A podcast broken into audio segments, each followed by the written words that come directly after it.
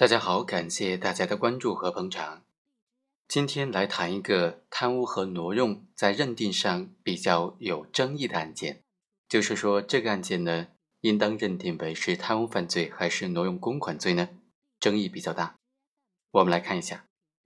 本案的主角彭某，他是某个警察学院的财务科的出纳。他就利用职务上的便利，先后多次将他管理的学校所收取的学生的这种教材费啊、代办费等等各种费用，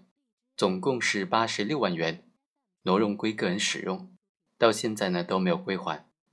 之后又先后五次使用伪造的账单，制造自己经手的款项已经上交的这种假象，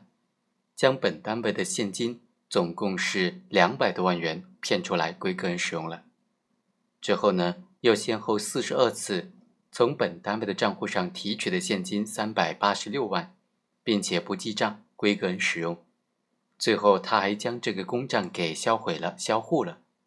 在这个期间呢，彭某为了掩盖事实，以虚假的银行对账单来欺骗单位，通过转账归还了十二万元，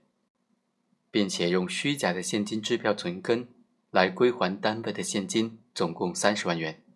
个人呢，就支付了单位的费用三十六万多元，截至案发就还有五百三十一万元没有归还。那像他这种行为该怎么定性呢？应当认定为是贪污罪还是挪用公款罪呢？争议就比较大了。今天就和大家来简单介绍一下，贪污罪它该怎么认定呢？贪污罪和挪用公款罪的本质区别在哪里呢？其实啊，贪污罪和挪用公款罪都是国家工作人员利用职务上的便利实施的犯罪，所以在犯罪构成特征上有很多的相同之处，主体都是国家工作人员，犯罪的对象也都是公款，但是它客观上呢，都必须是利用职务上的便利，尤其是对于行为人以挪用公款的手段进行贪污，或者是进行挪用公款之后，因为没有办法归还而畏罪潜逃的情形呢。对这样的行为该怎么定性，就非常容易混淆了。但是呢，贪污罪它是以非法占有公共财物为目的的，而挪用公款罪呢，则是以非法使用公款为目的的。两者的本质区别就在于，行为人主观上是否有以非法占有为目的，客观上有没有实施侵吞公款的行为。就行为特征来说，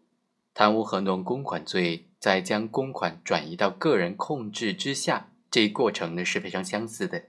但是由于主观目的不同，它的客观行为也会有不相同的地方。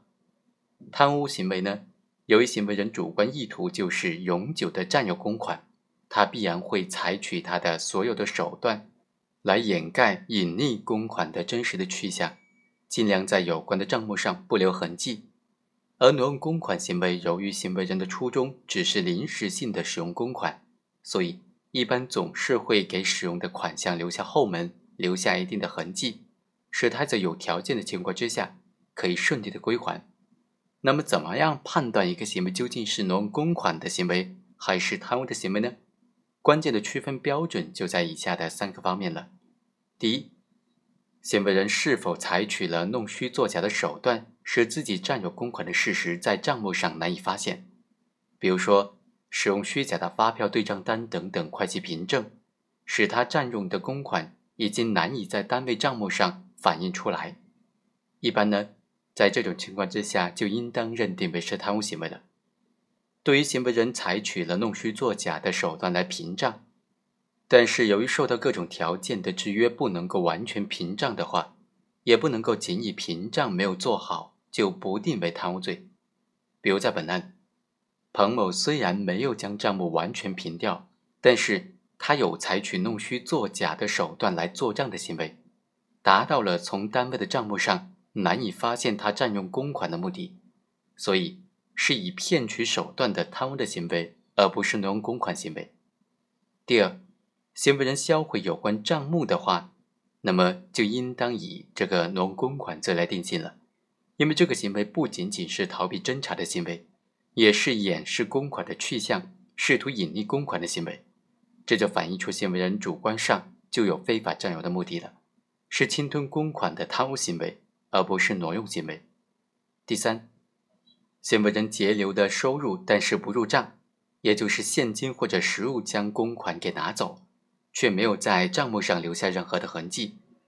因为行为人利用职务上的便利，将本单位的这些收入啊直接给截留了，账目上不能反映出来，那么就很难追查到这笔款项的去向。所以呢，在这种情况之下，